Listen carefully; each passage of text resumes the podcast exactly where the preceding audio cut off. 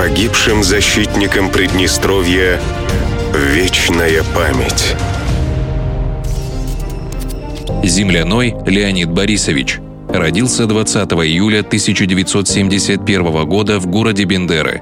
Служил в армии. С декабря 1991 года в Республиканской гвардии. Погиб 22 июня 1992 года в городе Бендеры. Сгорел в БМП. Похоронен на аллее славы Борисовского кладбища города Бендеры.